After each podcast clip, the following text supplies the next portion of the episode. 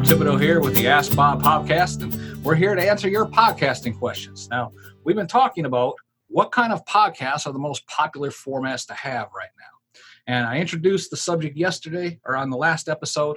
Now, today we're going to begin explaining the one on one interview. This is the most common form of podcasting. If you can book an interview, especially with a very well known person who can give tremendous value to your particular niche audience, you can grow your podcast, your business tremendously. And there are a lot of podcasters who use this particular format, but the catch is you have to be a good interviewer. Now, some people they'll stumble uh, uh, and uh, you know, and, and things like that, and it just sounds absolutely terrible. They put these fillers in there that are just terrible. It distracts from what you're trying to do. So you need to practice your communication skills. And there are many podcasts out there where the host is not a good interviewer, and it shows. I use an interview format for my podcast, the Kingdom Crossroads podcast. I usually take at least as much time to prepare for the podcast as the length of the podcast, and usually longer. What do I mean by that? Well, the typical interview is about 45 minutes long. I make two episodes out of it because I keep it under 30 minutes. But let's say it's 45 minutes long. I usually take an hour to an hour and a half just in preparation. I have an interview form that is part of the scheduling process that the, the interviewee will fill out as part of their scheduling process. And it has all the basic information, the contact information, of course, and all that. But it also asks for the main topic of the interview, the reason the person wants the interview. You know, what is it they want to discuss? And the reason for that let's say they may be the owner or manager of a huge nonprofit that's doing tremendous work. Well, you'd think we're going to talk about that, right?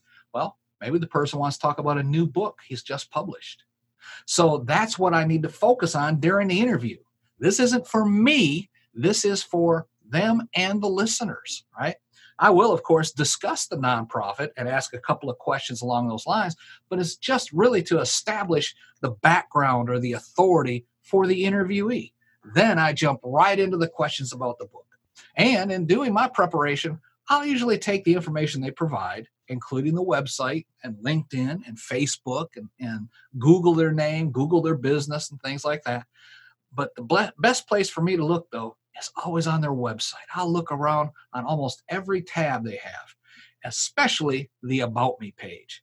I look for some interesting fact that's on that page that almost has nothing to do with the book, the business, or anything else, because there's something that they'll tell in their story that probably nobody else has ever asked them about.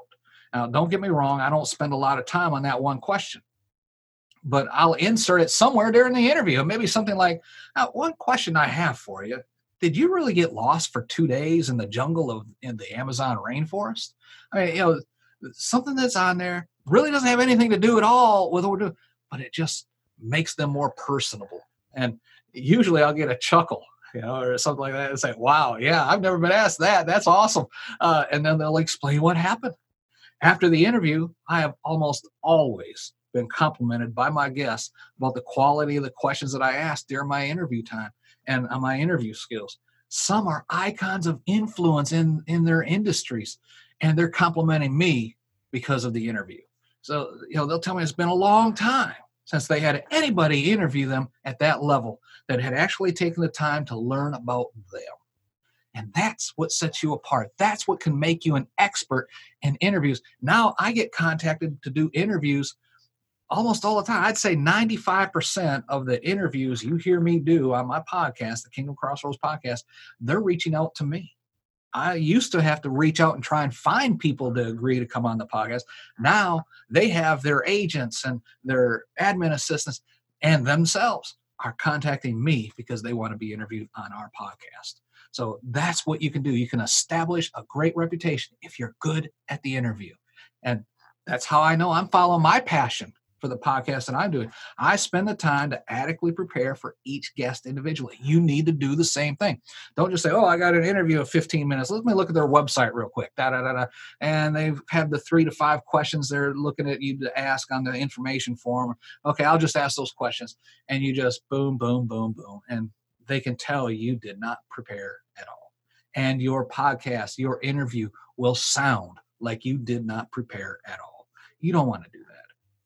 Spend the time, prepare individually for each individual podcast interview you're doing. Do not ask the same generic questions. Make it specific to that individual. Okay.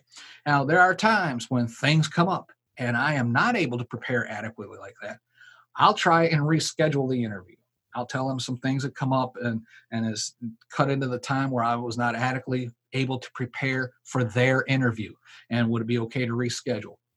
99% of the time, no problem. Because this is their interview. They are doing this to present themselves to your audience. So remember that as well. And you can do that. You can make the time to adequately prepare and become a quality interviewer. And that one on one interview format will launch your career. It works. It, that's why it's the most popular method out there. All right. Next time, I'll be discussing the solo commentary podcast. Uh, that is also a popular one. And actually, that's what I'm doing right now. But we'll talk about that next time. Now, if you find these videos helpful, give us a rating and comment down below.